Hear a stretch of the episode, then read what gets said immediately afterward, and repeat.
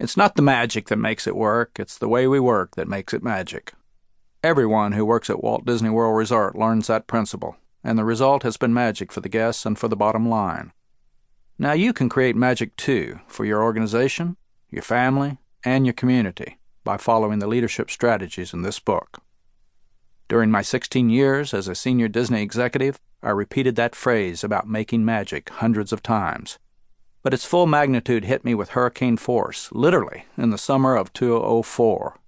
That's when Disney World was hammered by three major hurricanes in a little more than a month.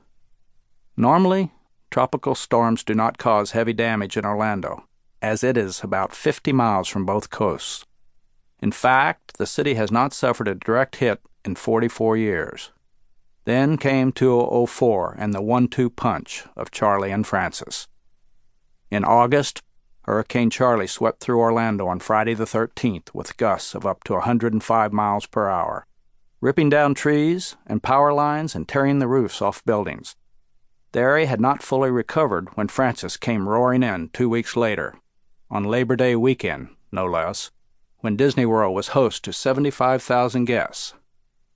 We were forced to close the theme parks on both occasions, something we had done only twice before, once on 9 11 and once in 1999 for Hurricane Floyd, which fortunately veered away at the last minute.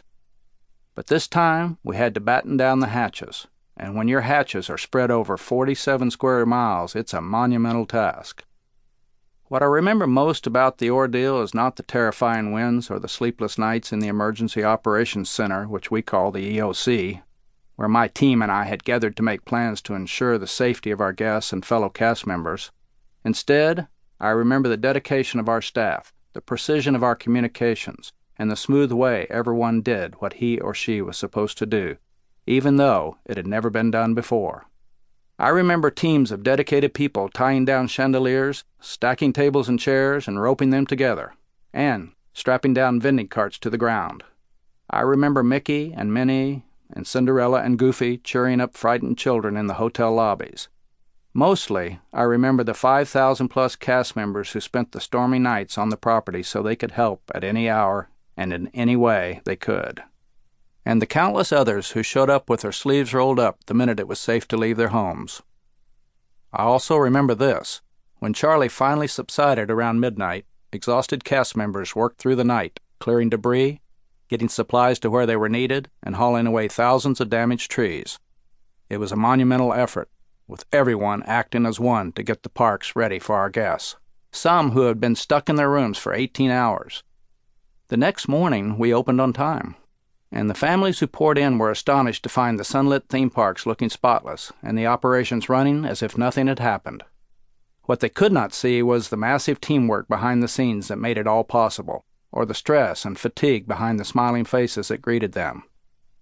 While many other attractions and businesses in Central Florida remained closed, and local municipalities were struggling to restore power and clear the roads, Disney was making magic. As the executive vice president in charge of operations at Disney World, I could not have been more proud. All the work that my colleagues and I had done to instill strong leadership values throughout the company had clearly paid off. We already knew that our basic principles worked, but it's easy to think you're doing well when times are good. The real test comes when a crisis hits, and our response to this one validated everything I had learned and tried diligently to teach others. Thanks to the solid structures and processes we had in place, everyone knew exactly where to go and what to do. More important, each cast member was prepared mentally and emotionally to let the vision of Disney World govern everything he or she did treat the guests as cherished friends, exceed their expectations, and give them the best vacation experience of their lives. Everyone from top executives to rookies pursued this vision with remarkable dedication. Soon, I would be even more proud. Our company immediately set out to help cast members and area residents who had suffered major losses because of the hurricanes. Cast members at every level of pay came through, either with direct donations or by converting their accrued vacation time into cash. With those funds and the millions more contributed directly by the Walt Disney Company, we were able to provide substantial financial aid, along with supplies, lodging, child care, and other services to those in need.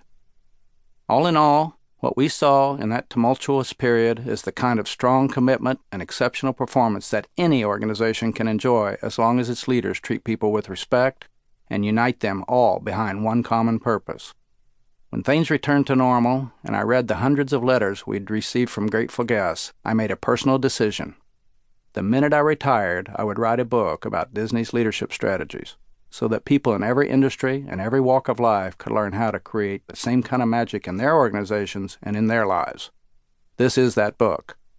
And I'm certain that no matter what position you hold now, whether you just started your very first job or you're the CEO of a multinational corporation, You'll be a better leader if you follow the 10 common sense leadership strategies that follow.